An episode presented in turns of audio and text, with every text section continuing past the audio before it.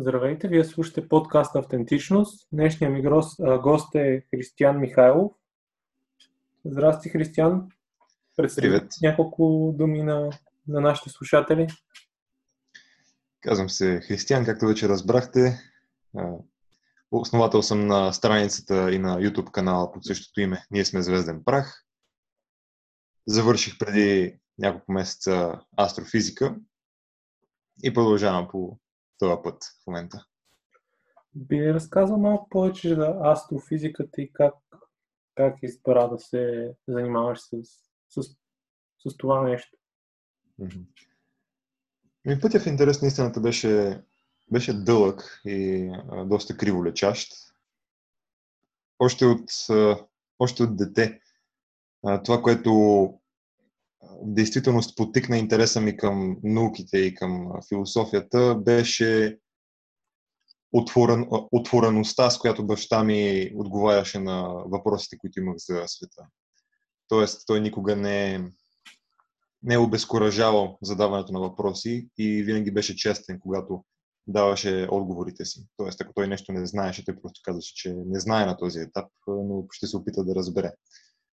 И с времето това, това нещо, което по принцип е заложено в хората, това любопитство, с правилното количество насърчение, успях да го превърна в нещо като... То самото се превърна в нещо като двигател, който ме движи, който ме движи и до ден днешен. Именно жаждата да, да разбера как работят нещата в света. И спомням си някъде към, като станах 8 клас, тогава влязох в техническа гимназия в Попов. И в първоначалните ми аспирации бяха към това да, да се занимавам с, няка, с инженерните науки, тъй като баща ми, той е бивш полковник от армията и той се занимава с... Той, той е инженер, цивилното му образование е инженер и съответно исках да седна в неговите стъпки. И когато м- започнах в 8 клас, в 8 клас на колко да съм бил? 13-14 години, някъде там. И това е етапа, в който човек започва да си задава някакви по-такива философски въпроси, да се вика. И когато дойде моментът на това да започна да чета някаква по тежка литература от а, типа Албер Камю, да кажем. Тежка в смисъл не, че кой знае колко тежко да, да, да прочетеш на Камю чужденеца или а, заразата, а, чумата, а, че, а в това, че на този етап за първ път се отключват тези интереси. И точно в този а, момент беше много важно, че баща ми се включи като активна фигура и ме запознаваше с а, някои такива книжки от, а, от неговото тинейджерство, които той е чел. И а, лека по лека започна да, така започна да се оформя в мен м- бъдещия учен, който се надявам, че а, ще стана. И когато някъде бях 16, 16 годишен, може би 10 клас, тогава вече за първ път започнах сериозно да чета. Тогава си спомням, че прочетох на чужденеца, на Албер Камю и си казах, нали, ето тук има един човек, дето разсъждава много дълбоко за тия неща. Нали, човек като е на 16, обикновено всичко му е мрачно, той разбира как работи света, другите не разбират, но той прозрява, той, той знае как стоят нещата. Като си на 16, всичко ти е ясно. Та, аз така на 16 всичко ми беше ясно. И аз четях някакви неща и си мислех, че кой знае какво правя. И точно в този период си бях наумил, че ще следвам философия. Но с времето този а, напор да следвам философия беше изместен от а, астрофизиката под влиянието на сериала Стара Трек и на астрофизика Карл Сейган. И затова започнах да. да се занимавам с астрофизика. Започна си с космос, сигурно, на, на Карл Сейган? Или... А, не, а, запознах се първо. Всъщност не помня как точно за, за първ път чух от него от едно видео, но не си спомням какво беше. Гледах нещо в YouTube и случайно попаднах на него. И а, първият ми сблъсък с Карл Сейган беше чрез неговата книга Бледа синя точица. И това до ден днешен е една от любимите ми книги. И в Бледа синя точица, това, което той прави в Бледа синя точица е, че той първо разглежда мястото на човека в космоса от гледната точка на астрофизиката, т.е. той разглежда големия мащаб и показва как в, този, в тази грандиозна космическа драма ние нямаме някаква, поне не изглежда, че имаме някаква, кой знае каква важна роля.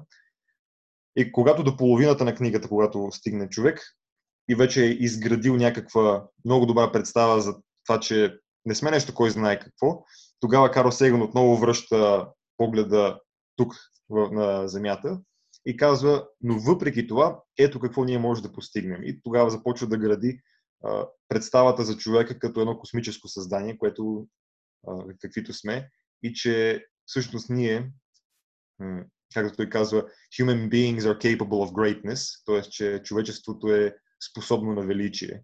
Стига да... Но всичко това зависи от нас. И тогава за първ път и този сблъсък с Карл Сейган мисля, че го прочетох някъде 11 клас или 12 клас, нещо такова. И точно тогава много силно започна да ме влече астрономията и астрофизиката. Защото исках да, да допринеса за това стартрекско бъдеще на човечеството.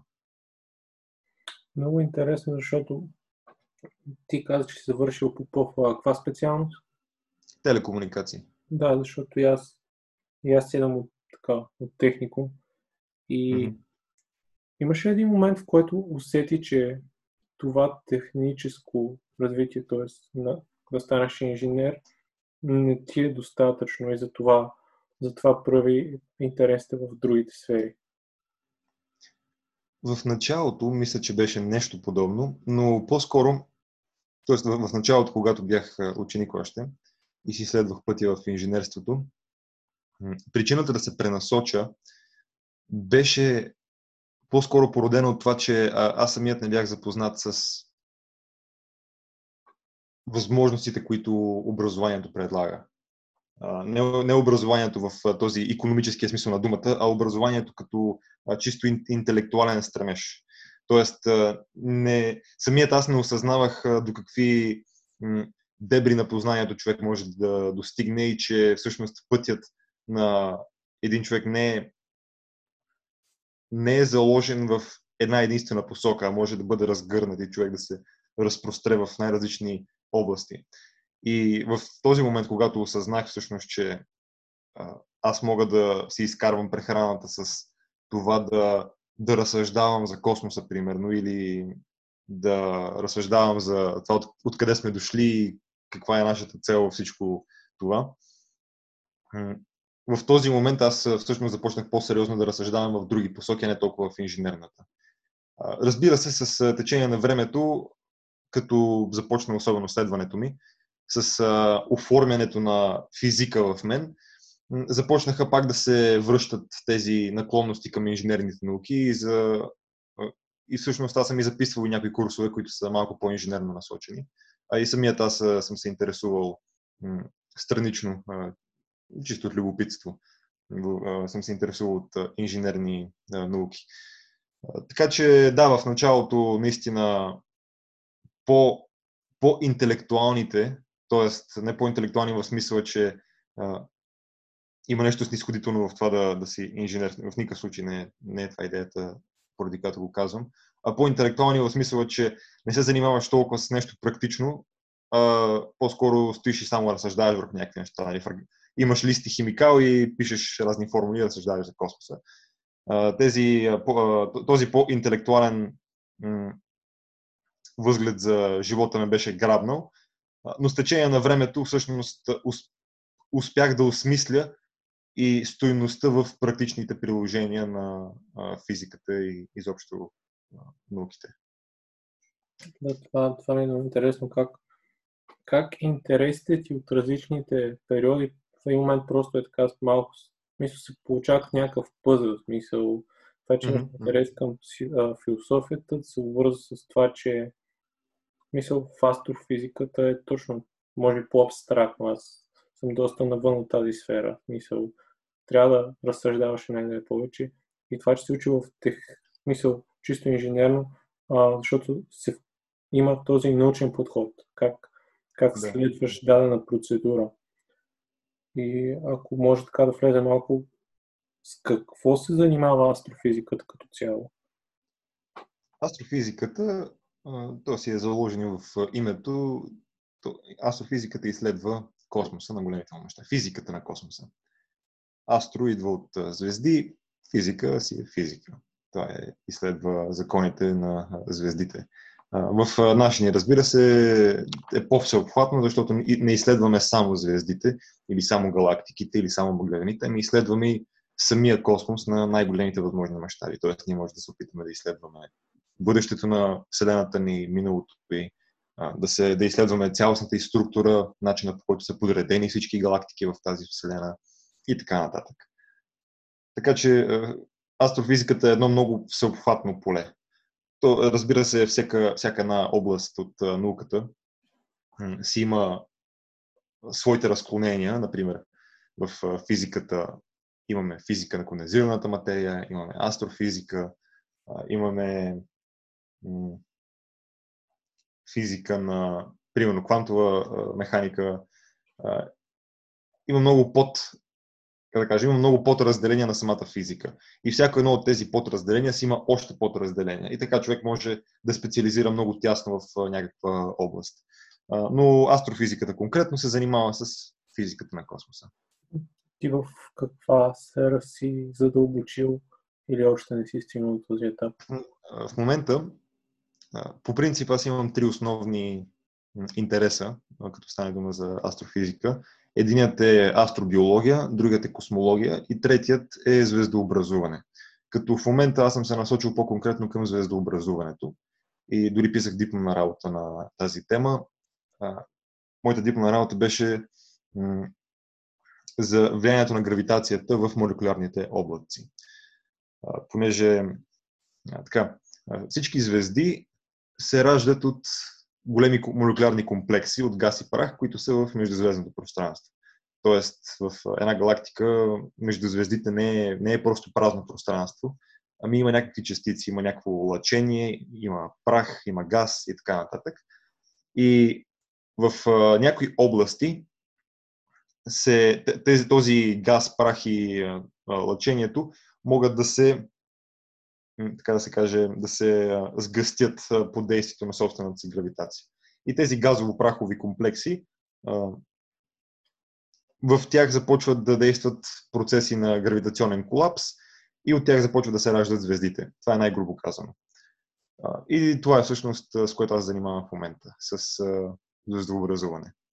Разбира се, аз съвсем наскоро завърших бакалавър, така че не съм кой знае колко специализирал в тази област, но възгледите са, възгледите са, че ще продължавам в тази посока, поне за сега. Тоест, то сега пътя е да продължиш с магистър в същата тематика или? Да, да. Аз сега съм в момента, си карам магистратурата и с колегите, с т.е. моите преподаватели, ще продължаваме да работим заедно по, именно по изследването на молекулярните облаци. Да, да задълбаете. Звездообразуването. В момента в световен мащаб мисля, че Нил Деграс Тайсън е най-известният човек, който се занимава с астрофизика или, или се бъркам. Има и други. По принцип, популяризаторите винаги са най-известните хора. Разбира се, това не означава, че те са най-активните в областта, понеже той, за да е популяризатор, това означава, че той трябва да жертва много голяма част от времето, което би могъл да отделя за писането на публикации и провеждането на действителни научни изследвания. А, така че това, че той е най-известен, не означава, че той е най-публикувания астрофизик. А, тъй като има разлика между това да пишеш книги, популяризаторски, и това да пишеш реална научна публикация. Е, действителните научни публикации изискват изключително много труд и време да се вложи в това реално да обработиш някакви данни, да предложиш някакво тълкование на тия данни и така нататък. И така нататък. Разбира се, това не е с цел да, да принизя това, което прави Нил Деграс Тайсън. Всяка популяризация, бе, може би не всяка, но популяризацията на науката по принцип е нещо, което което е като задължение на учените, тъй като науката е нещо абстрактно, нещо, което е. Говоря конкретно за под, по-откъснатата от ежедневието наука. Тоест, нали, тук не говорим за физика на кондензираната материя, която намира приложение почти навсякъде в света. Тоест, всичко около нас, от направата на транзистори, на компютри, телевизори и така нататък, до изработката на коли и прочее, или на някакви парфюми и така нататък. Всичко това включва под една или друга форма физика на кондензираната материя. Докато астрофизиката, тя е нещо, което е наистина много откъснато от ежедневието на хората. Спомням си, като излезе, като публикуваха снимката на черната дупка. И да, пред няколко години беше, не си спомням вече кога точно, но като публикуваха снимката на черната дупка и нали, дават, даваха по, по новините, и аз тогава стоях и си мислех, добре, сега представяте ли си, седи някаква по-така възрастна двойка в, в тях, почти нямат храна, с която да си запълнят а, хладилника, и изведнъж по новините им показват някаква черна дупка, в, която е някъде си на майната си в космоса, която по никакъв начин няма да обогати живота им тук и сега нали, мигновено. И а, така че да, наистина науката в много случаи, в, в случая на астрофизиката, а, е много откъсната от ежедневието и популяризацията е необходима, за да може да се покаже всъщност защо е важна тази наука. Тъй като когато нещо е толкова откъснато от ежедневието на един човек, той няма как да го види приложено в живота му по някакъв начин. Той, той, той, самия той не може да усети какъв, какво влияние оказва тази област на науката върху човечеството. Самата астрофизика, най-голяма, най-голямата, най-голямото, най-големия принос на астрофизиката към ежедневието на човека е това, че астрофизиката подтиква към големите въпроси. И тъй като астрофизиката се занимава с космоса, с други светове, това малко или много способства, побутва така съзнанието на човек да започне да мисли в тази посока. Разбира се, има и някои приложения, като например, тъй като между, между науката и инженерните науки, т.е. между тази, която е фундаменталната наука, както се нарича, и инженерните науки, има едно известно, като, като той е като танц. Тъй като ние, за да наблюдаваме някакъв много далечен обект, на нас ни трябва, например, някакъв много чувствителен апарат, с който да може да заснемем този обект. Съответно, това нещо е вдъхновение инженерните науки да се умеят да направят такъв апарат, който да можем ние да приложим в науката. И съответно, този, този двигател на мотивите дърпа малко или много човечеството технологично по-напред. Така че всяка една фундаментална наука, освен, че самите открития, които правим с фундаменталната наука, след доста време могат да бъдат приложени в живота, сами, сам, самия стремеж да направим някакво откритие мотивира технологията да върви напред. Така че голяма част от технологиите, които имаме в живота си, всъщност са в резултат, да речем, от астрофизиката. Най-елементарен пример GPS-а. GPS-а е благодарение на е, голяма част от точността на GPS-а е благодарение на общата теория на относителността. А и на специалната в някаква степен. Тъй като понеже има разлика между а, разстоянието, на което се намират сателитите и разстоянието, на което се намира а, човека, който има нужда от GPS над земната повърхност. Тъй като, тъй като самия сателит е, на много високо над, е много високо над Земята, за него времето там тече по, по съвсем малко по-различен начин, отколкото тук на Земята. Съответно, трябва да, им, да, да се въведат съответните физични корекции, поправки в сметачните машини на тези сателити там горе, за да могат да отчитат а, това забързване или изоставане в а, времето. за да, могат, за да може да се даде а, точна а, оценка на това къде ще бъде човека в следващия, примерно, в следващите 5 минути или къде трябва да, къде трябва да завие и така нататък. Така че колкото и да е откъсната една наука от ежедневието, физиците, а и не само физиците, в всяка една по-такава абстрактна област на познанието, хората, които се занимават с тази област, са, имат дълг към обществото да популяризират това, което те правят всъщност. За да може хората да оценят ефектите, които тази област на науката има върху човечеството. Да, опитвам се, така се опитвам да, да хвана същината от това, което ти каза и сякаш това, което аз разбираме в контекста на астрофизиката а, е, че когато има нещо, което е една идея по-абстрактно като понятие, то допринася за това ти да достигнеш до него, ти се опитваш да правиш постоянни подобрения в ежедневието си и да подобряваш инструментите, с които ти достигаш до него и така ти подобряваш живота си на, на ежедневна база с, с откритията, които правиш. Ако правилно съм да. Проблемът е, че всички тези промени в обществото стават много бавно. И спомням си приказката за нали, когато Ех, избягам и сега не мога да се спомня. Жалко. Не си спомням за, за кого точно беше. Един учен беше направил едно откритие и отива при кралицата и нали, показва го и тя казва, и добре, и това, и какво като си го открил това нещо? И той вика ми, не знам, обаче в бъдеще сигурно ще го облагате с данък. А, мисля, че беше свързано с а, електричеството. Обаче, за мое голямо съжаление и голям срам, съм забравил приказката, понеже това е доста така, е доста известна а, приказка. А, та, да, идеята на това, което казах е, че фундаменталната наука няма мигновени подобрения в обществото тук и сега. Тоест, това не...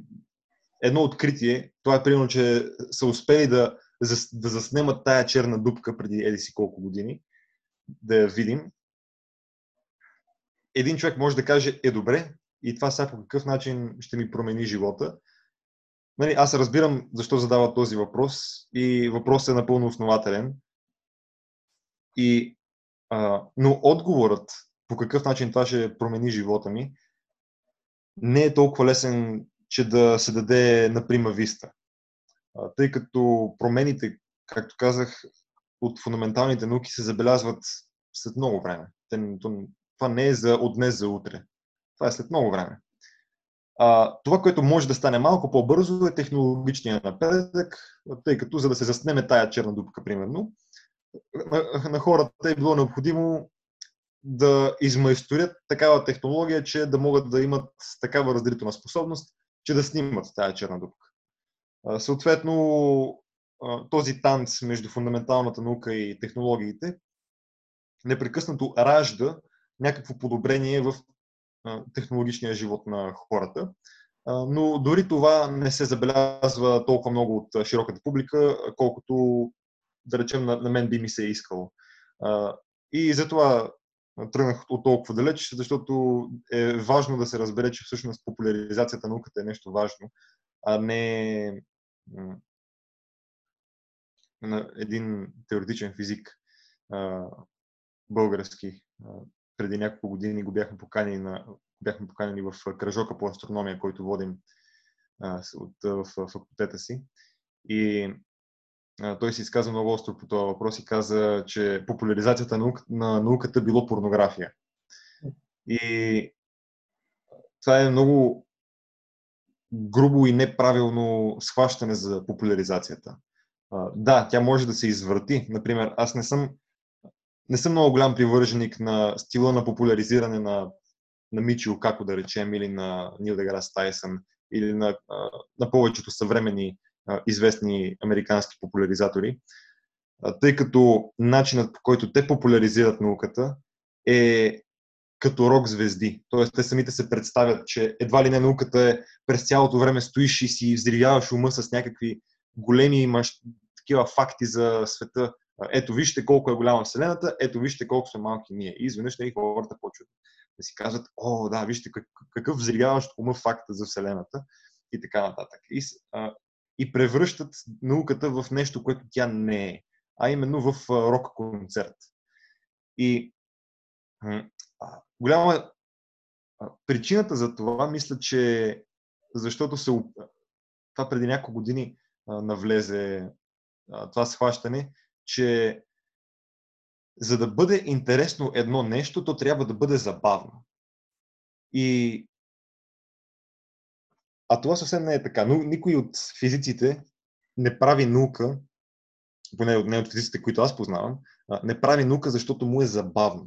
Да, в някои части, в някои моменти може да има нещо забавно, но причината някой да прави наука или да се занимава с философия или каквото и да било по-интелектуално академично начинание, е, че това нещо изпълва живота с някакъв смисъл.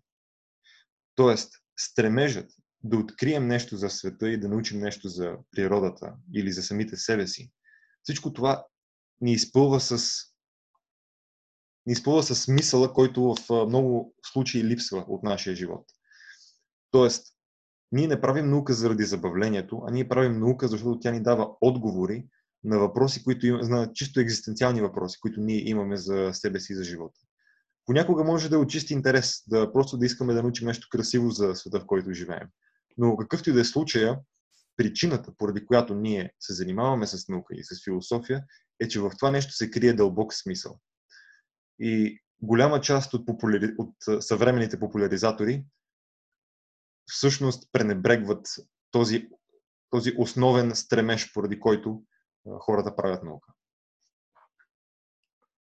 Да, замислих се точно това, което ти каза, може би, защото аз съм далеч от научния свят, но това е все едно да си, все едно да си творец, все едно да си музикант. То, то пак си творец. Просто, да, да. когато, нали, когато се комерциализираш, най-общо казано, ти, ти до някаква степен губиш връзка с със същността на нещо, с което ти да. се занимаваш и искаш просто да, да го продадеш. Да. И нещо, което искам да се върна малко по-назад е, а, ти спомена теорията на Айнштайн, която е, мисля, че едната е 1906, другата е 1919. Едната е 1905, а другата излезе малко по-късно, да. Да. Та, нали, това е откритие, което е вече на над... Това е теория, която е на над 100 години. Mm-hmm. Може да, да дадем а, това как е допринесло на света. Защото а, първо, така, на моя бегал, бегли познания за този е период от развитието на физиката, това е, това е един от бумовете като цяло. Доста, доста велики личности се mm-hmm. и също време и правят много важни открития. Имаше а, има такъв известен като анекдот между Чарли Чаплин и Айнштайн. На двамата си говорят. И, а, и Айнштайн му казал а, Чаплин, много ти се възхищавам. Момент само как беше. А, много ти се възхищавам. А, ти изобщо не говориш, а пък всички хората разбират. А, и, а, нали, и всички ти се възхищават. И Чаплин му казал, е да, ама ти пък като говориш, теб никой не те разбира и въпреки това всички ти се възхищават. И така че преди няколко дена а, качих едно видео за, за писателя Лъвкрафт, в което споменах а, точно за, пак за Айнштайн, че Лъвкрафт твори в едно такова време, което все още не е осъзнало импликациите на откритията от квантовата механика и а, теорията на относителността. Когато Айнштайн за първ път всъщност започва да се занимава с теоретичната физика, т.е. за първ път предлага теорията на относителността, това е а, как да кажа, хората в, в това време изобщо не са го очаквали. Тогава хората са, до този момент е било всеизвестно, че физиката е почти готова. Нали, че физиката, почти всичко ни е ясно в нея. Само трябва да разберем и тия там няколко частици, какво им е всъщност поведението и като го разберем това нещо, всичко, всичко вече ще е ясно и цялата физика ще ни е ясна и ще знаем всичко за света. И изведнъж се появяват Айнштайн, изведнъж се появяват Нилс Бор и всички останали физици, които основават квантовата механика. Изведнъж се появява Айнштайн, който казва, абе, вие спомняте ли си за времето и пространството? Абе, всъщност тия неща, те не са постоянни. Пространството не е винаги каквото си го представяме и времето не е винаги каквото очакваме да бъде. И, и когато някой направи някакво такова изказване в свят, в който до момента десетки хиляди години хората са разсъждавали по един и същ начин и са възприемали нещо по един и същ начин, когато някой направи такова м- разкритие за света, това е а, разтърсващо в почти буквалния смисъл на думата. Раз, разтърсва а, основите на разбирането на света, а, такъв какъвто го познаваме. Защото в а, този момент а, едно такова твърдение изведнъж хвърля съмнение върху всичко останало, което ние знаем за физиката и за света, в който се намираме. А, така че влиянието на Айнштайн, не само на Айнштайн, по принцип на хората от онзи период, на физиците от онзи период, които са открили тези замайващи теории, тяхното влияние е много трудно да се, да се пресметне и да се каже колко всъщност е голямо. Но е абсолютно сигурно, че тези, разкри, тези разкрития за света са криегален камък на човечеството, който безвъзвратно преобръща изобщо представите ни за света, а съответно това влияе върху разбирането за нас самите, като същества, живеещи в времето и пространството, и за нашето място в този свят. Така че влиянието е наистина огромно и е много трудно да се, да се направи преценка какви точно са импликациите за всичко, което се е случило след Айнштайн. Да, може би всичко. Мисля, всичко, всичко. Да. А точно как, мисля, какво означава, ако може да... Мисля, какво означава това време и пространство? Какво, какво той казва в теорията си?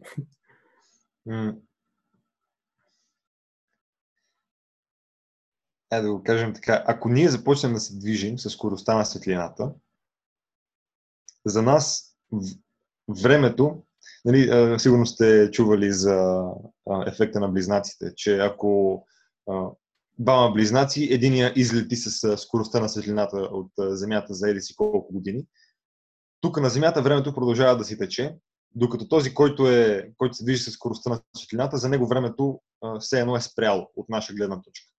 И затова той като се върне, той ще си бъде същия какъвто си е бил, когато е тръгнал, а докато всички около него ще бъдат остарели.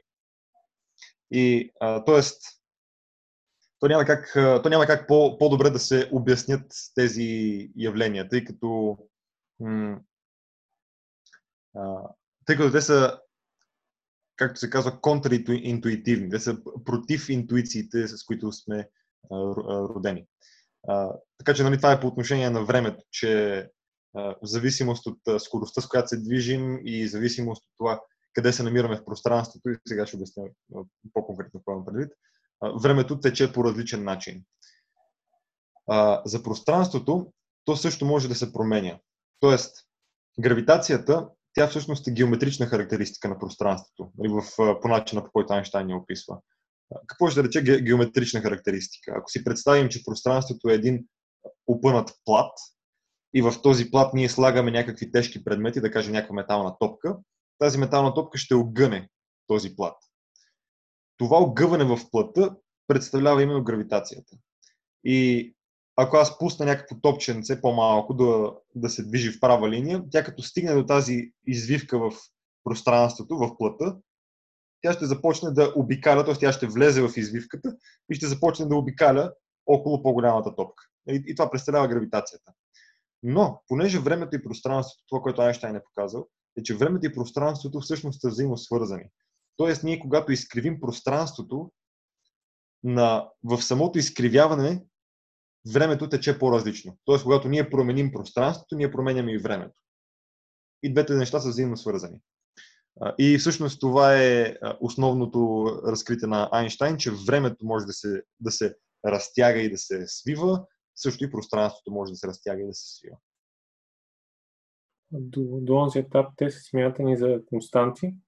Да, те са смятани, че такова нещо не може да има. Тоест, ако дори да се движи с скоростта на светлината, макар че нали, хората във време, на времето не са знаели, че а, това е някаква крайна граница на, на движение, дори да се движи с скоростта на светлината, за мен времето няма да тече по-различно от а, хората, които са около мен. Докато изведнъж идва Айнштайн и казва, ми да, но това всъщност не е така. Uh-huh. Добре. Така, ако може, може би най-масовият пример, който се среща в момента за човек, който се занимава с астрофизика, какво му е мнението за Интерстелър и как там са пресъздадени нещата? А, аз много харесвам Интерстелър. Не само като, като ефекти нали, от физиката, но и като история ми допада. Физиката на Интерстелър всъщност съветникът, те са, те са си имали съветник, в, докато са снимали филма, който си е бил физик. Така че физиката си е издържана. С тази разлика, че е малко. Нали, някои неща са малко преувеличени, за да има, по, за, за да има някакъв драматизъм. Но физиката наистина там си е издържана, като има и някои моменти на. Как да се каже? На, на творчество. Тоест има някои неща, които са до, доизмислени като научна фантастика. Спомням си.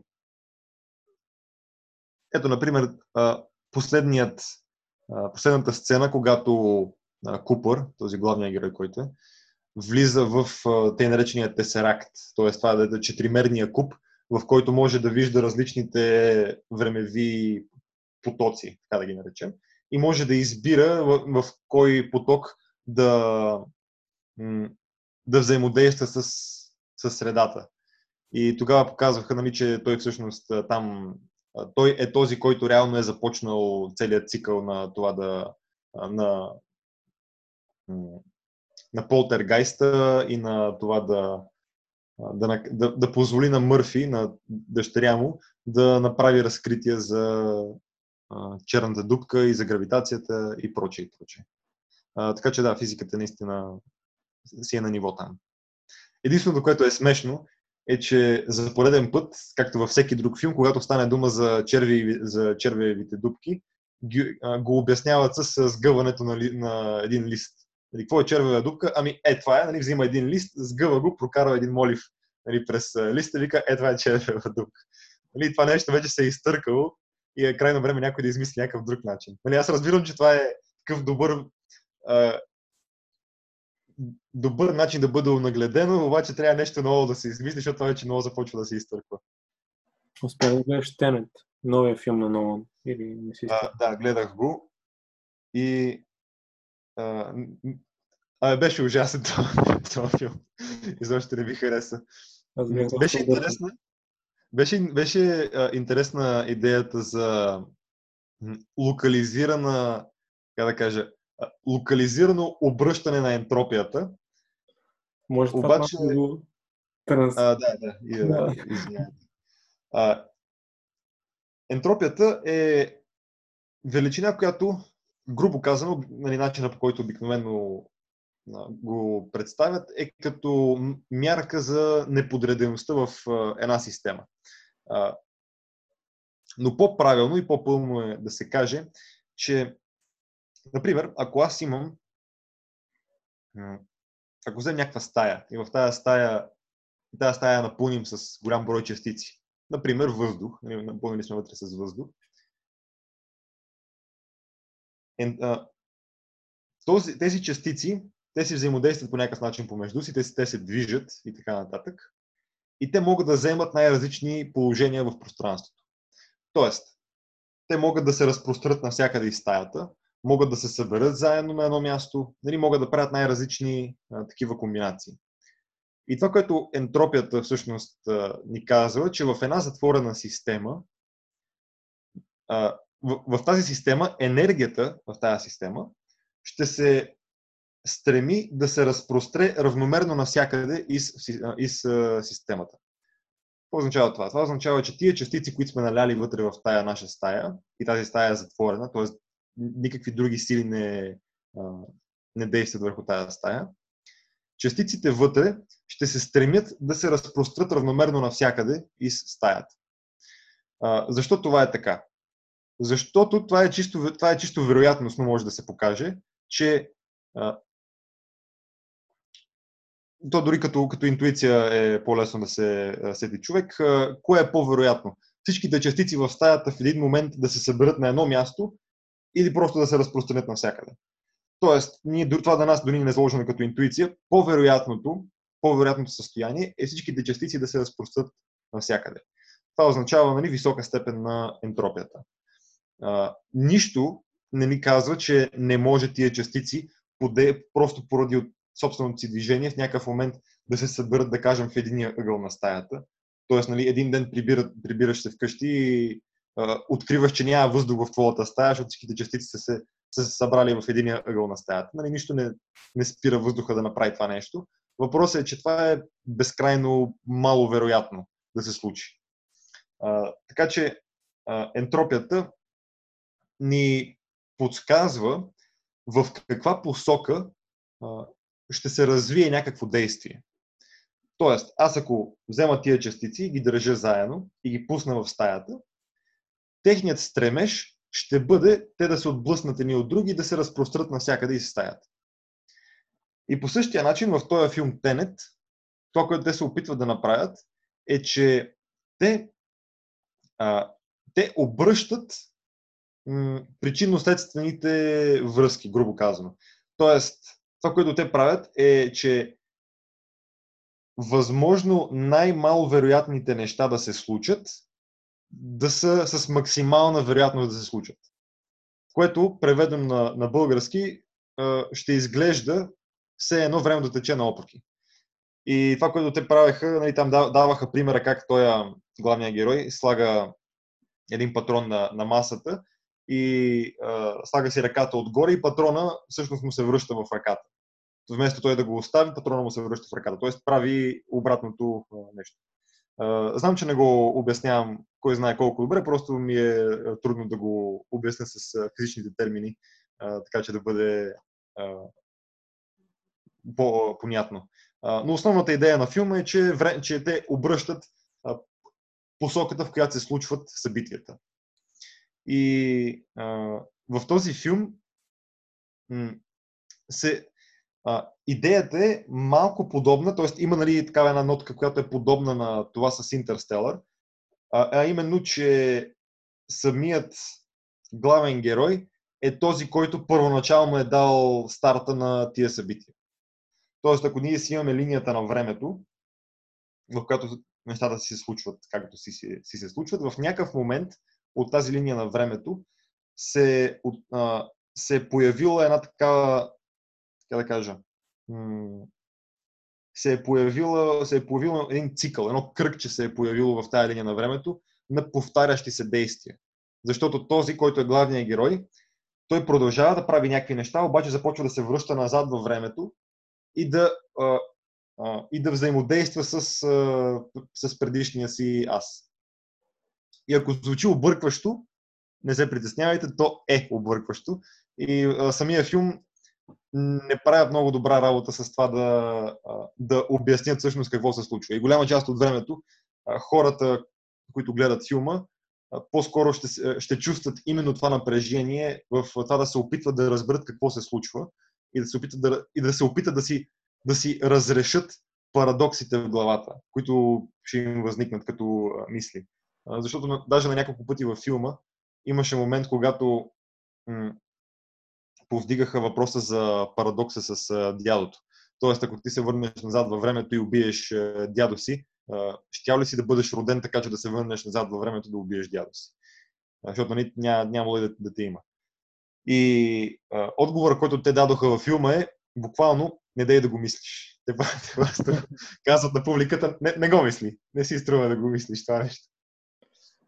Да, мисля, че с този филм много мисъл не изясни прекалено много неща, за да, за изрази, за да направи някаква структура на филма и да не трябва после да гледаш 4 часа explanation и за да си обясниш някакви неща, защото да. са случили по определен начин.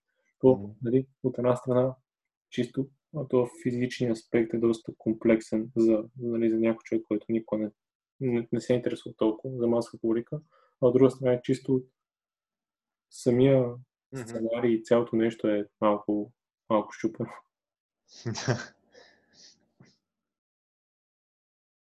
Да, ако искаш си поговорим за една от следващите теми, която мисля, че знам, че ти е интересна и бих започнал от Джордан Питърсън и първо аз да ти споделя, може би, откъде тръгна мой интерес. А, много съм си мислил на тази тема, как аз започнах да слушам този човек и при мен беше по-скоро от чисто, защото той, той има експертизи в прекалено много области на, на нашето битие и е, че може би аз тръгнах от чисто психотерапевтична гледна точка и нещо, което той ми даде в началото на мен беше надежда и това как аз мога личностно да се променя, да стана по-добър човек, но не а, това позитивно мислене и цели това да. а точно това, че нали, ако мога да използвам ада като метафора, т.е. това не е някакво, някакъв пъкъл, който е някакво физическо пространство, а това е, това е част може би в част от живота ти си там, в смисъл това е съзнанието ти е там. И той е един от хората, които така ми ще ми помогна да излезе от там. Ти как се сблъска с, с него и интерес ти към това, което той прави? Аз с професора а, се запознах през две, мисля, не, не лично, а видях го, а, през 2016 а, когато всъщност започнаха, когато започнаха проблемите с цензурирането и проблемите покри въвеждането на новия законопроект в Канада, който щеше да... Те мисля, че даже го приеха, с който законопроект въвеждат санкции, въвеждат глоба, ако не използваш правилните местоимения, за да, се, за да адресираш някого. И под правилните местоимения се имат предвид местоименията, които дадения човек си е дал сам на себе си. Тоест, ако някой се почувства обиден, то самия законопроект беше написан по безобразно малумен начин. Той даже пред Конгреса или там, както се казва при тях в Канада, не знам, професора заедно с още един юрист бяха на изслушване или нещо подобно, в което всъщност професора изложи ясно какви са неговите наблюдения и неговите възражения спрямо този законопроект. Така че това беше първият път, в който аз реално се сблъсках с него и ми се стори като един изключително начетен, интелигентен човек, който е умерен в изказванията си и достатъчно принципен, така че да не отстъпва от това, което той вярва дълбоко в себе си. Тоест, той може да е да е единственият, който вярва в нещо, но той ще, той ще, ще, ще застане срещу онези, които го обвиняват в нещо и ще каже, не, вижте сега, аз искам да проведа този разговор и аз няма да, аз няма да се претъркуля просто по гръб и да кажа, добре, признавам се заповеден. Аз ще кажа каквото имам да казвам, вие ще кажете каквото имате да казвате и ще проведем един честен разговор, без значение колко човека са съгласни с това, което аз ще кажа и това, което вие ще кажете. И, този, и това първоначално отношение, което, той, което видях от него, а именно, че той подхождаше с разбирателство и с и по-важното с желание да разбере другите, защото много често, когато говорим с хората, това, което се случва е, ние искаме да им кажем как стоят нещата, а не толкова да, да водим разговор, не толкова да ги слушаме, не толкова да, да се опитаме заедно да изградим нещо ново. А ние искаме да им кажем как стоят нещата, да им кажем ние какво мислим. И всеки път, когато си говорят двама души, веднага, когато, когато един разговор започне да става скучен, това е момента, в който човек трябва да си даде сметка, че всъщност той не води разговор. Защото разговор, ако е истински разговор, който е дълбоко смислен, той няма как да бъде скучен. Защото когато един разговор е истински, той те въвлича напълно в, в, в, самия си процес, в самия поток. На... Да, в самия поток. А, така че а, желанието на професора да изслушва хората беше първото нещо, което ми привлече вниманието към него. И обзето така започнах да му гледам лекциите и да чета публикациите му. Нещо много... Дойде ми тая асоциация, точно като говориш и те слушах. Когато, нали, когато ние водим разговор и ние имаме някаква, някаква позиция. Когато другия човек предостави нещо различно, а, процеса, който се, нали, се случва в нас е точно мисъл, когнитивен дисонанс. Това, което той казва, а, предизвиква като стрес в нас. Тоест, да, някакво напрежение. Кара ни, да, кара ни да правим нови процеси. И това е точно се замислих. Мисля, това е, ако тренираш фитнес, това е процес на хипертрофия, т.е. клетките нали, се, се разрушават, за да се изградат и да стане по, по-стабилно. Точно това, това влизане в, в зони, които сме, които другите хора имат различно мнение, точно това ни, мисля, това е като, това е като фитнес за мозък, като фитнес над нашия, mm-hmm. над нашия модел на мислене и, и ни прави по-силни в, в разговор и в това да, да, да носиме нови идеи, може би. И според мен за това той е толкова добър, защото той изслушва хората. Нещо, което е, той е споделял в част от нещата, които прави, е, че м- той е имал доста дълъг период от по-ранните му години, в които се е научил да не казва нещо, което мисли. Не, в смисъл, нещо, за което не е сигурен. Mm-hmm. Той е чел доста неща и си е ударил един период, в който е окей, okay, смисъл. Това мои мисли или това приноса мисли на Юнг, на Ниче. Аз, аз искам да вярвам ли в това? Това аз ли съм? Mm-hmm. Или това е някакви влияния, които са натрупал от света? Да, да. Ми, професора, подходът му е един от най-честните. Това, което а, и преди а, да започнем а, всъщност записа си говорихме, а, беше, че на настоящото общество, в което се намираме, му липсва именно това, тази свобода на, на изразяването. Това, не, не става дума за свободата да се изразяваме с дрехите си или извъншния си вид и така нататък. Става дума за интелектуалната свобода. За свободата в това да, двама души да седнат, двама души, които не са на едно мнение, да седнат и да си говорят открито за различията в мненията си.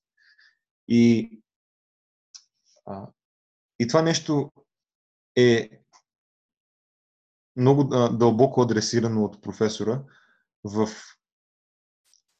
като той, като той самият към всеки човек, с когото не е съгласен, подхожда много внимателно. И той първо търси общи... Той, това, което е във всеки един разговор трябва да се прави обикновено, е да се намерят допирните точки между двама души и върху тези допирни точки да почнат да се градят някакви, а, някакви нови разсъждения от двамата. Защото, защото допирните точки са нещото, което сплотява тези двама души и нещото, което това е, как да кажа, това е а, полагането на основите за достигане на мир между двете страни.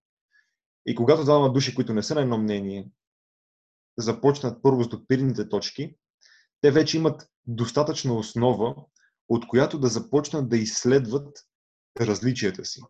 Защото, защото съм, те в процеса на разговора могат вече да забележат, аха, ето аз къде започвам да се разминавам от тебе.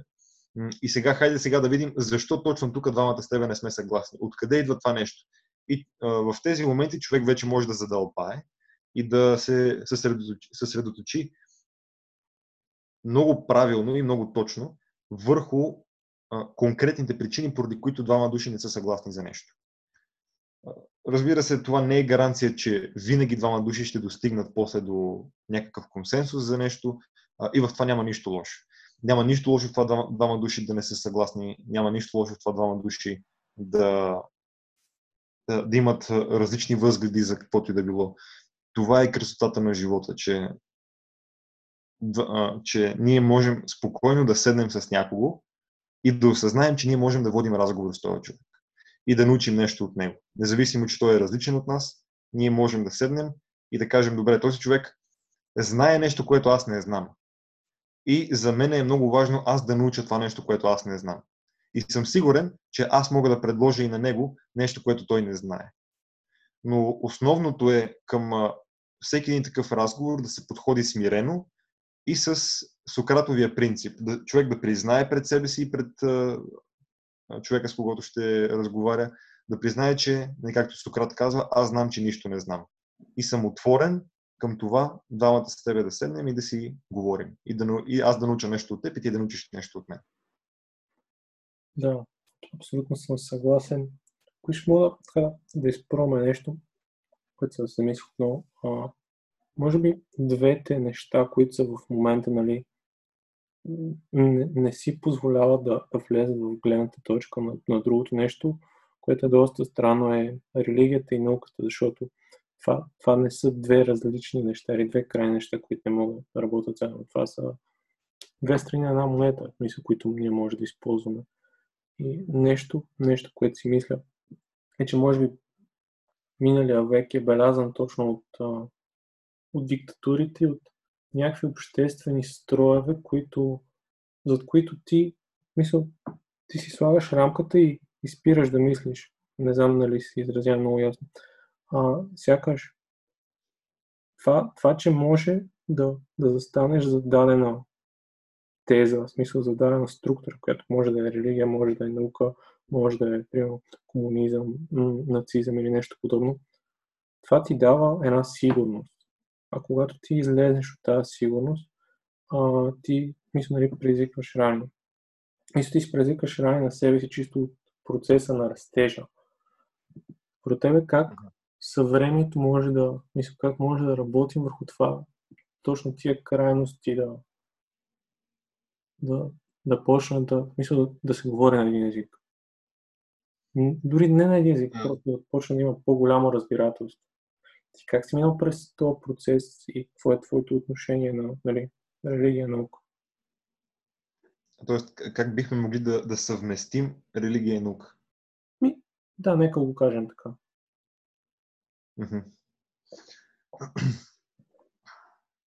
Ми, първото нещо, което на мен лично ми въздейства силно, беше да осъзная, че религията и науката не са нещо противоположно. Тоест, те не са едното е в единия край на спектъра, другото е в другия край на спектъра. Те, двете неща са напълно отделни едно от друго. И в един от основните проблеми, които срещам, даже си бях говорил на, на, бях говорил на друго място, за това как когато Джордан Питърсън и Сам Харис, Сам Харис е един доста известен атеист и а, такъв публичен интелектуалец, да го нарека, а, и човек, когато аз много уважавам, аз много харесвам Сам Харис, той е много интелигентен човек, много е отворен към разговори, но той се самоопределя като атеист. И, а докато Джордан Питърсън, той той обикновено избягва нали, да, да си дава такива определения. И аз го разбирам, аз също съм склонен да избягвам такива етикети. Но да кажем, че той в случая, Питърсън говореше в полза на религията, докато сам Харис говореше против религията. Най-грубо казано.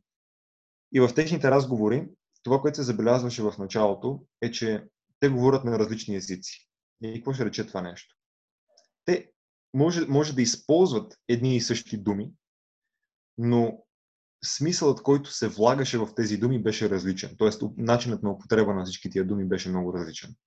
И затова двамата в началото, когато бяха за първ път започнали да си говорят в, примерно в, в, в подкаста на Сам Харис, Питърсън и, и Харис не можаха да се разберат, защото се разминаваха в тези си разбирания за думите. Затова, не да направя препратка към това, което казах преди малко, затова е важно да започнат от допирните точки. И те точно това направиха после в последващите разговори, които бяха пред публика на сцена. Те двамата започнаха именно с допирните точки, т.е. с нещата, с които са съгласни, за да могат да изгладят всички до, до, сегашни разминавания и да започнат да, да се разбират помежду си, защото това, това е важно, това е основата на един разговор. Двама души да споделят нещата, за които са съгласни, за да може вече да има един процес на разбирателство между тях, да могат да се разбират и да не се разминават в приказките, които си казват. И а, това, което казвам, че е основен проблем при разговорите за религия и наука, е, че хората се разминават много често в начина по който употребяват думите. А, това не е. Извинявайте. А, това не е някакво постмодерно изказване, а е абсолютно практично изказване. Думите, те са като теоретични модели за света. Аз ако кажа, примерно, ако, ако кажа сграда, думата сграда, на всеки човек ще му изникне някаква асоциация за тая дума. Обаче тази дума и нейната, нейната дефиниция е като теория за, за света. Какво означава това нещо? Ако аз задам въпроса, добре, този блок от среща, който виждам, сграда ли е? И няколко човека, примерно сме се наредили, си говорим и те ще кажат, да, съгласни сме, това е сграда. Обаче аз сега кажа, добре, ами ето това там сламено нещо, някой е наредил някакви пръчки, така че да образуват нещо като покрив, примерно, така че да може да се скрие под него дъжда или каквото е било. Това нещо сграда ли е? А, нали, някой може да каже, че това, нали, тая постройка от клечки и сламки не е сграда. И ето тук вече може да започне някакъв разговор и да се каже, добре, защо не е сграда? Каква трябва да бъде дефиницията на думата сграда? По какъв начин трябва да, да променим тази теория, така че тя да може да включи в себе си или да изключи а, тази сламена постройка. А, така че думите, а, по начина по който се използват от различните видове а, хора, те служат единствено като теории, с които да, а, с които да разглеждаме света. Например, в, ако, имаме, ако си представим един спектър и в един край на спектъра имаме New Age-ерите, т.е. всякакви хора, които вярват в вибрации, астрални тела, астрология и така нататък, всички тези съвременни извращения на научната терминология. Вие на кое бяхте правили реакция? Беше много забавно. А, забравих го. Някакво момче беше, което говореше за, за третото око и за... А, а, много глупости изприказва. Доста това, да. да. Но да, това беше в, в този дух е, да. В един край имаме такива хора, които боравят с думите без всякакви ограничения, т.е. те примерно подхвърлят думата енергия, подхвърлят думата вибрация, подхвърлят думата астрално тяло, подхвърлят думата Абе, какво, каквато и да е било такава някаква научно звучаща или философска дума или нещо от, езотери, от езотериката, подхвърлят тия думички и тези думички, те са толкова бегло дефинирани, че те могат да означават каквото и да било. И а, така че това е в един край на спектъра. В другия край на спектъра са крайните рационалисти. Това са хората, които се държат за една много тясна дефиниция на, даден, на дадена дума. Или на, която, на всички думи обикновено. И тези тесни дефиниции те а, ги правят, а, самите те чувстват тези дефиниции като спасителна мрежа. Тоест, това е тяхната спаси, спаси, според тях, това е тяхната спасителна мрежа а, срещу а, New Agerския начин на употребяване на думите. И те, те се вкопчват много силно в тия дефиниции, но тези дефиниции, когато са много твърди и тесни, те вече не подлежат на адаптация. Те не могат да не подлежат на а, правилна поправка, така да се каже. Тоест, ако те срещнат някакво ново знание, те не могат да използват същата дума, за да могат това ново нещо, което са срещнали, да го прибавят към тази дума. Тоест, теорията е станала толкова а, как да кажа, на английски използва думата rigid, грубовата или, как да кажа, теорията е станала толкова тесногръда, че тя вече не може да се разшири, тя не може да поеме а, ново познание. И по този начин всичко, което е извън тези дефиниции, за крайния рационалист, всичко това е нещо глупаво, нещо безсмислено, нещо, което а, не съществува, няма го. И а, обикновено начинът, по който аз подхождам в много случаи, когато говоря за тези неща, е да давам примери за това как думите всъщност нямат това строго значение, което някои хора се опитват да им придават, но и не са чак толкова безобразно недефинирани, така че да могат да означават каквото си поискаме. И много често давам примера с думата дърво. От гледна точка на науката, думата дърво е дървото отвън, биологичното дърво, което си има листа, има си корени, има кора и така нататък. Но това не е единственото нещо, което е дърво. Пример за, за дърво е да речем родословното дърво. Родослов... Ние като кажем родословно дърво, ние разбира се, че не говорим за биологично дърво. Но това нещо също е дърво. То просто не е дърво в същия смисъл, в който е а, другото дърво. Тоест, самата дума дърво, тя обхваща един много голям диапазон от, как да ги нарека, мисловни обекти, примерно. Да използвам някаква такава думичка. Тоест, думите могат да обхващат много голям диапазон от смисли. И така че в, в тези разговори за религия и наука, основните тенденции, които се наблюдават, е, че от едната страна имаме хората, които са които твърде тясно гледат на думите, твърде тесногръдо гледат на думите. От другата страна са много често хора, които не знаят как да преведат това, което говорят на първите хора. Тоест, ако,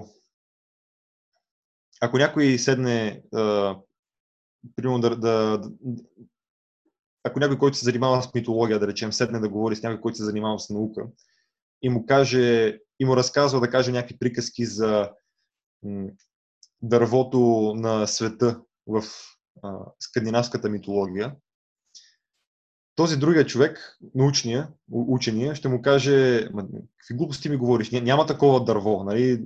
къде го, виждаш ли го някъде това дърво? И тогава другия човек, който е мито, а, митолога, така да го нарека, митолога ще му каже, ама не, не, не, тук не става дума за... Не говорим за дърво като това дърво, което е тук отпред. Тук става дума за... друга дума за това, за това дърво на света е примерно структурата на света. Тоест това, което лежи под... Което лежи под м- основите.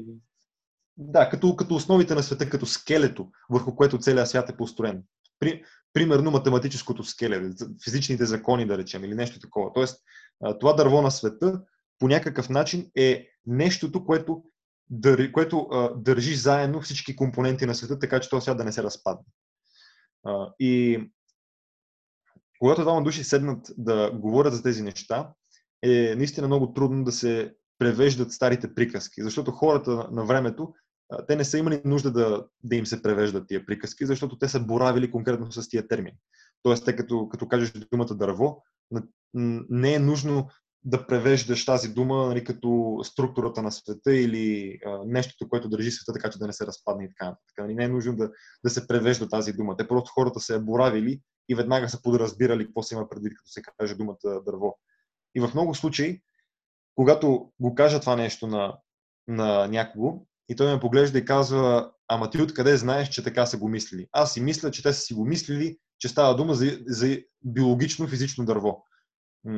При което аз съм придумен просто да им кажа, ами не, всъщност, ето, вземи тези, тази литература от онези времена, прочети я и сам си направи извода как, какво са имали предвид хората.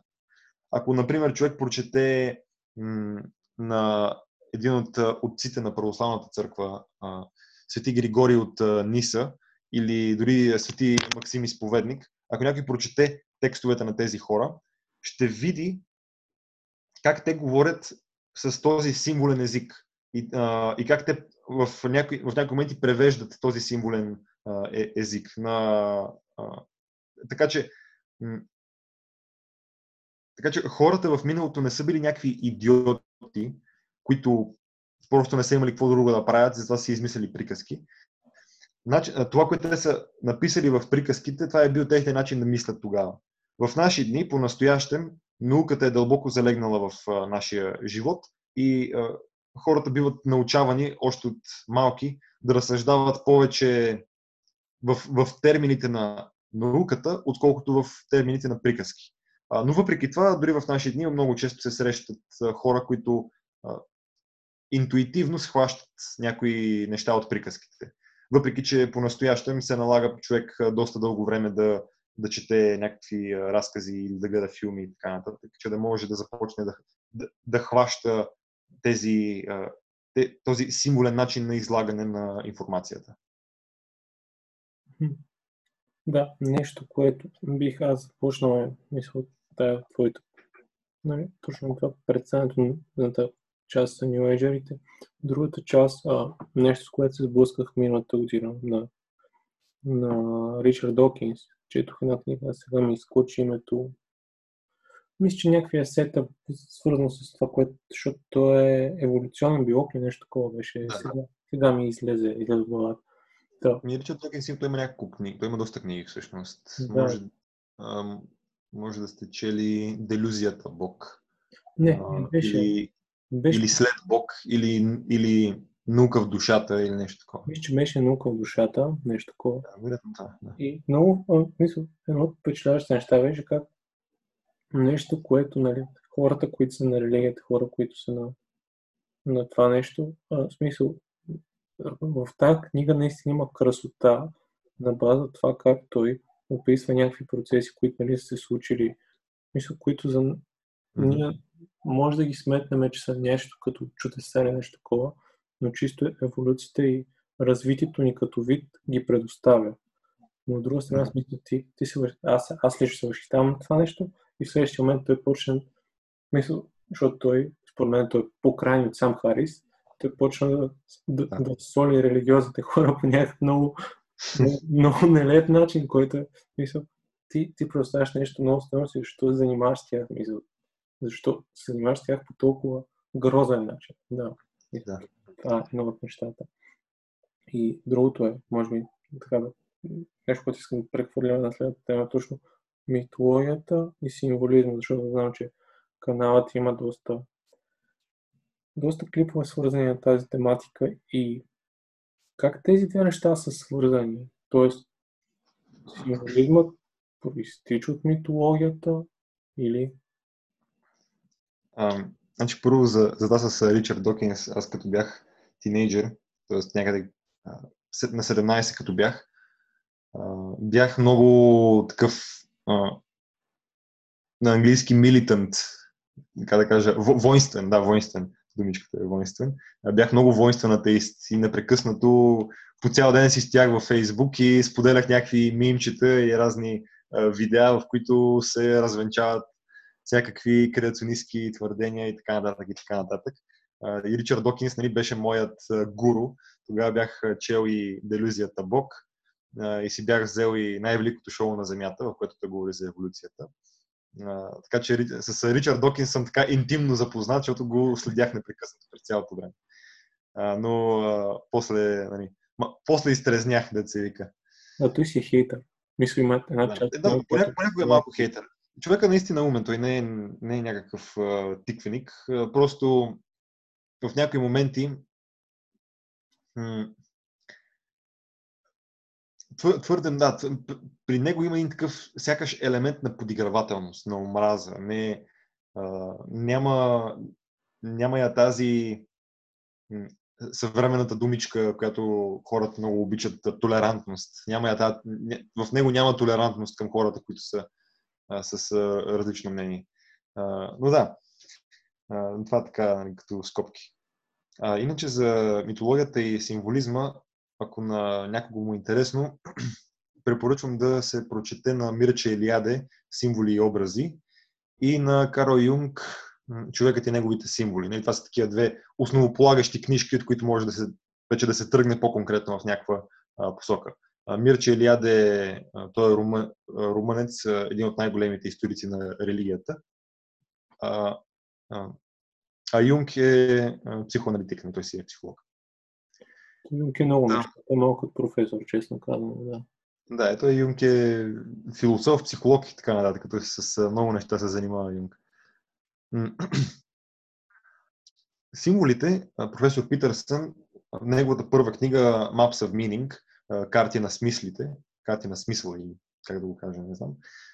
Неговата първа книга, тя се е точно научен труд, в който е като учебник, който той, по, по който той води лекциите си от същия курс, Maps of Meaning.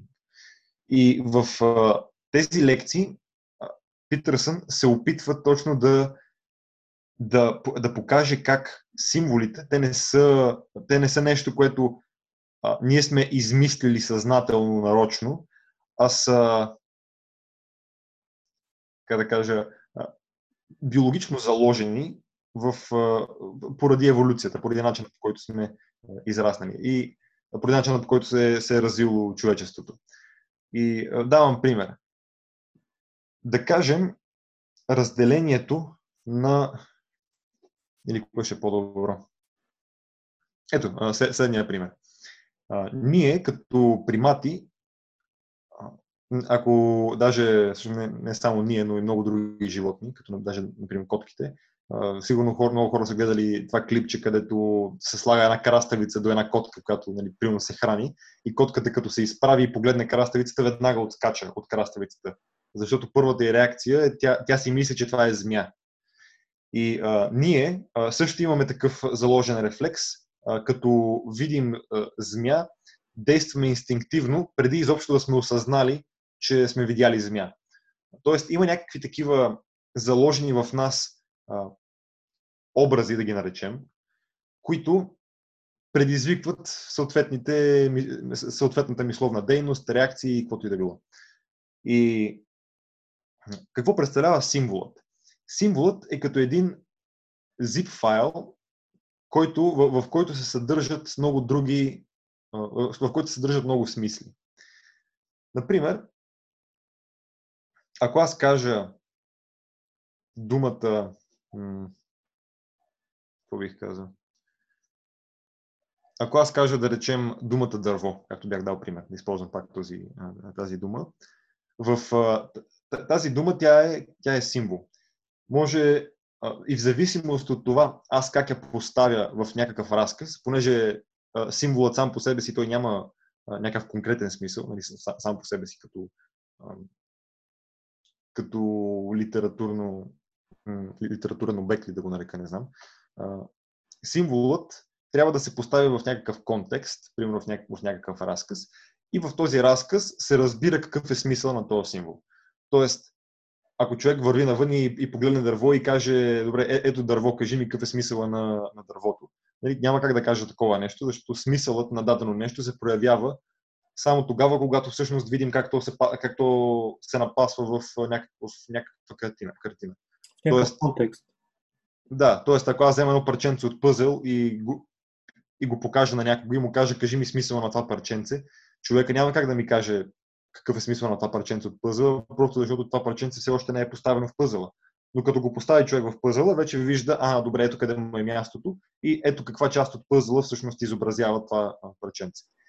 По същия начин дървото, както вече си говорихме, дървото му, ако го поставя в научен контекст, т.е. ако съм, примерно, някакъв биолог, който изучава дърветата, и поставя дървото в този контекст, дървото си има конкретно ясно значение и смисъл в този контекст ако примерно тръгна да проследя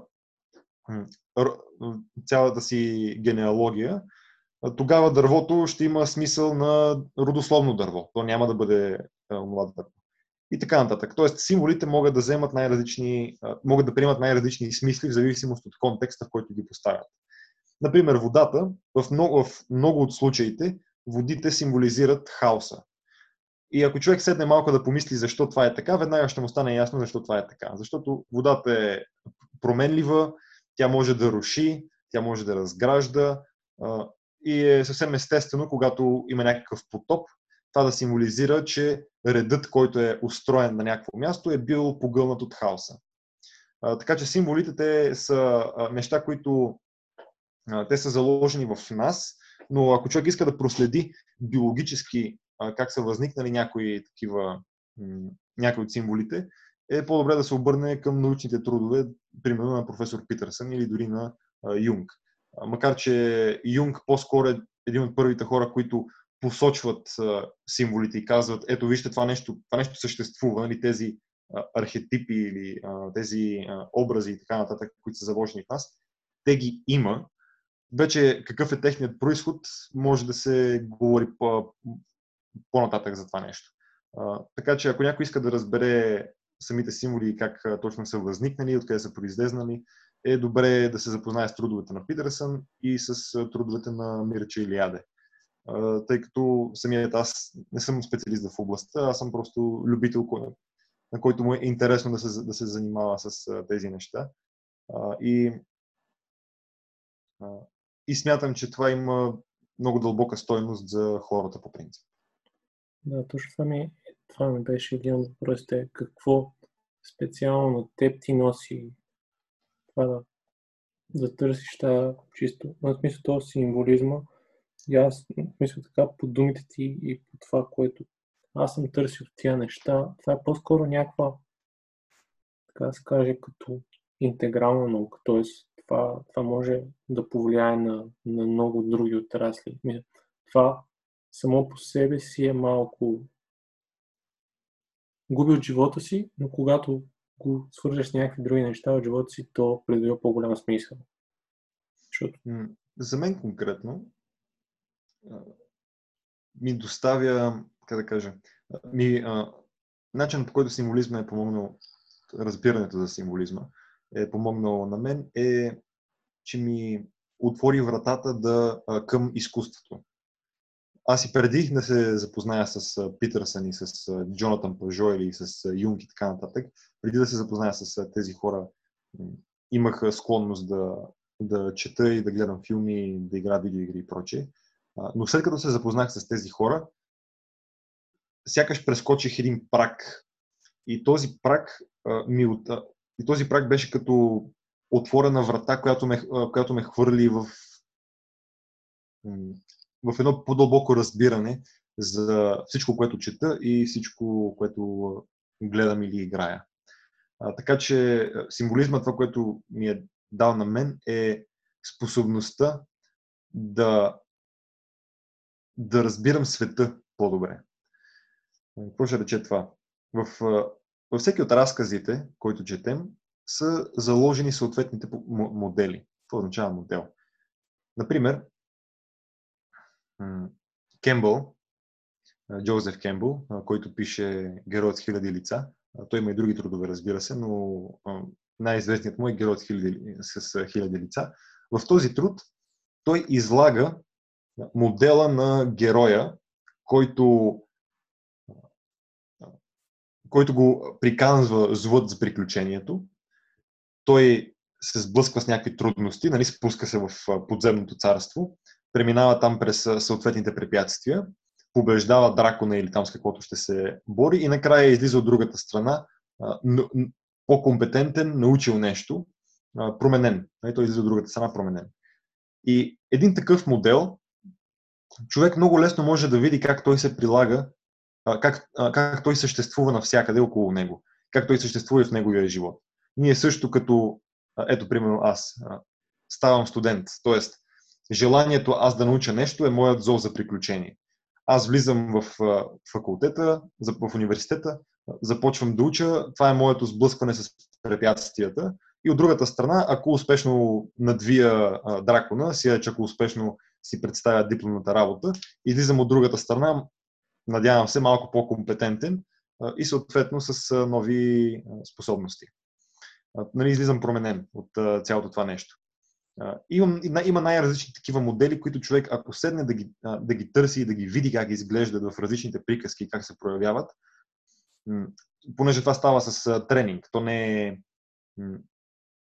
то не е нещо, което аз мога да обясня на някого и той да започне да ги вижда навсякъде тия модели. Въпросът е, човек трябва съзнателно да се напъне да, да чете и да гледа и да играе игри, каквото и да било. Въпросът е, че човек трябва да се напъне да започне да чете книги, да, да гледа филми, за да може да види приликите между различните, във всичките приказки. Примерно, ако, ако аз кажа сега, Дъмбълдор и Гандалф, примерно, Дъмбълдор от Хари Потър и Гандалф от Властелина на пръстените, ако кажа, ето тези два персонажа всъщност са едно и също нещо, и после кажа, ето от Аватар, Чичо Айро е същото нещо, и започна да посочвам така няколко различни, от, от различните приказки, нали, започна да посочвам някакви персонажи. И им кажа, че всички тези персонажи всъщност са проявления на едно и също нещо, тогава човек може да, да види приликата между тези неща. Тоест, в много случаи, тъй като това си е заложено в хората, но те за да могат да видят приликите в тези модели, те трябва просто да ги, да ги видят в действие и да видят няколко различни примера от това нещо. И като и аз затова в, дори в видеята си, като излагам символизма на нещо, това, което правя, е, че аз взимам една история и казвам, ето, тази история е същата като тази, тази и тази история. Тоест аз непрекъснато танцувам около, нали, въртя се около това нещо, което искам да покажа на хората, тъй като аз няма как да го покажа конкретно и да кажа, ето вижте, това е ето този модел. Защото човек, за да види как едно нещо, за да види, че едно нещо е подлежи на някакъв модел, той трябва просто да го види в няколко различни проявления и сам да направи този скок и да забележи, аха, добре, схванах, нали, схванах, че тези неща са едно и също нещо. А, така че символизмът в моя живот ми е помогнал точно с това да аз да забелязвам моделите в света и да а, разбирам изкуството, с което се сблъсквам по-добре. Тоест, а, самия символизъм ми позволи да, да се наслаждавам на, а, и, на, и на поезия, и на музика, на, и на всичко останало, с което обичам да си запълвам свободното време. Да, точно. Може би това ти, това ти дава някаква мисля, като да видиш структурата на нещата, какво, мисля точно какъв е, е скелета, на, на даден филм, на дадена, на дадена музика или нещо такова. Ти каза свободно време. Да, едно от нещата, нали, с което занимаваш е да четеш неща свързани. Плюс това е малко ограничаващо, нали, символизъм, митология. Ти го правиш смисъл несъзнателно, защото ти е приятно. Но с какви други занимания така обичаш да, да се разтоварваш? Обичаш да спортуваш, да слушаш музика? Да, а, харесва ми да спортувам. За съжаление не съм го правил от, от а, началото на годината не съм бил редовен в спортуването. Тоест, откакто започна карантината. Но Нали, пак от време на време си ходя да спортувам, но това е един недостатък, който трябва да, който трябва да поправя. А, иначе, през повечето време си седя и си чета някаква книга, примерно. В момента съм на вълна Lovecraft и чета, чета всичко, което има издадено на български от Lovecraft и съм си взел няколко книги, които са на английски, за да го прочета и в оригинал. Също така играя и много видеоигри. Аз съм голям привърженик на видеоигрите и, и се опитвам да в свободното си време да се занимавам доколкото мога с някакъв вид изкуство. Така че, не, не самият аз да, да творя или нещо такова, а, а да, да поемам изкуство по-скоро. Тоест, да чета книги и да играя видеоигри ми е достатъчно разтоварване и а, така че това си запълвам свободното време. Да, нещо ми е интересно като процес, защото интересно ми е ти как четеш, защото по начин по който се разяваш, по начин по който вадиш различни произведения, ми е интересно ти, примерно, една книга, като я започнеш, само не ли четеш, защото аз не, нещо, което правя вече от доста дълго време ми е така доста, доста приятно е да хвана 5-6 неща различни и да ги чета на, на поетапно смисъл. Аз mm-hmm. пак доста сегментирано при теб как е? При мен зависи от това, което чета. Например, сега като чета Лъвкрафт, да речем, го чета много последователно, т.е.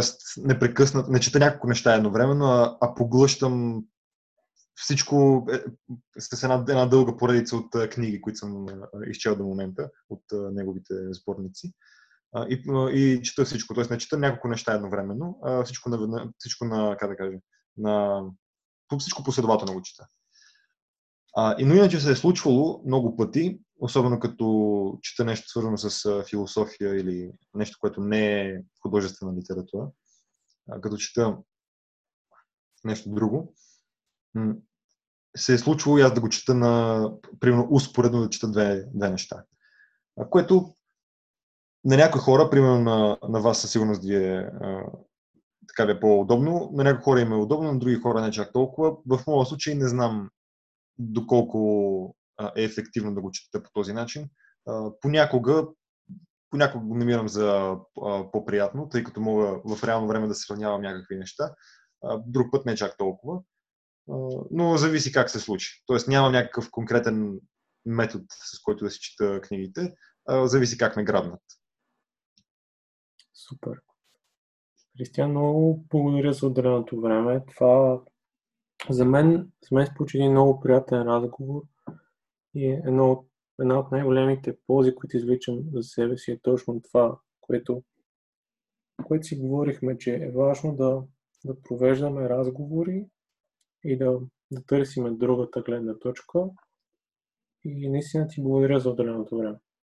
И аз наистина много благодаря за поканата и ще се радвам друг път да си говорим така. Да, супер. Беше много приятно.